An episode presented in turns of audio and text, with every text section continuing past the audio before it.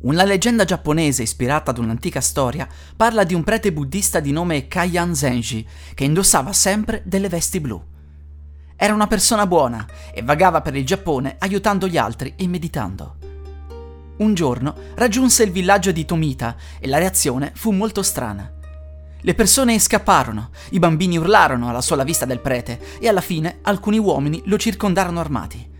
Urlarono di ucciderlo prima che lui potesse farlo con loro e il prete, sbigottito, chiese Perché?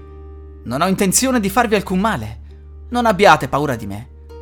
Gli uomini abbassarono le armi e gli risposero che lo avevano scambiato per un'altra persona a causa delle vesti blu. Gli offrirono di rimanere per la notte e il prete venne sfamato dal fabbro.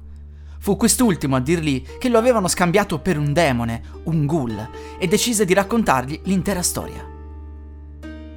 Sulla montagna non lontano da qui c'è un tempio in cui vive un prete con vesti blu come le tue. Era sempre buono con tutti, ma un giorno andò a fare un battesimo in un altro villaggio e le cose cambiarono. Tornò indietro con un ragazzino, non si separava mai da lui.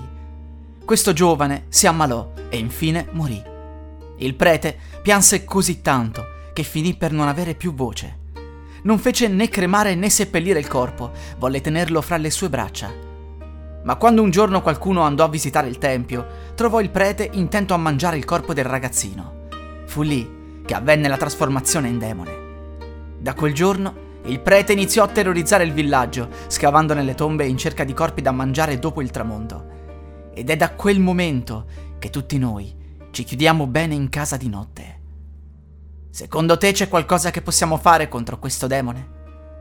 Kayan rispose che il prete era diventato un mostro a causa delle sue azioni immorali e che avrebbe fatto il possibile per aiutare il villaggio.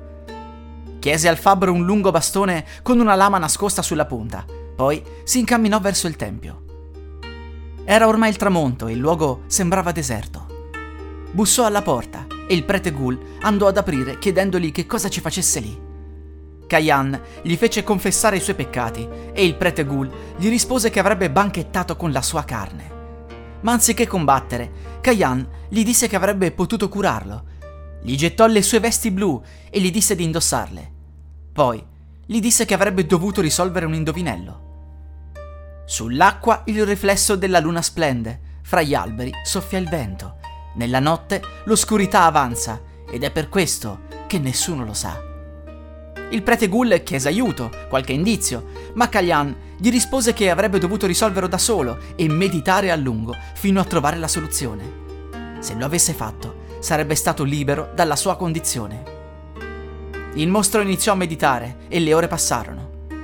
Kayan si avvicinò a lui con estrema calma, facendo dei piccolissimi passi impercettibili, fino a che non fu accanto a lui. Allora, impugnando il bastone con la lama, gli chiese hai trovato la soluzione all'enigma? No, rispose il prete Gul. Ovvio, perché non c'è soluzione, replicò Kayan, tagliando la testa al mostro con un colpo netto della lama.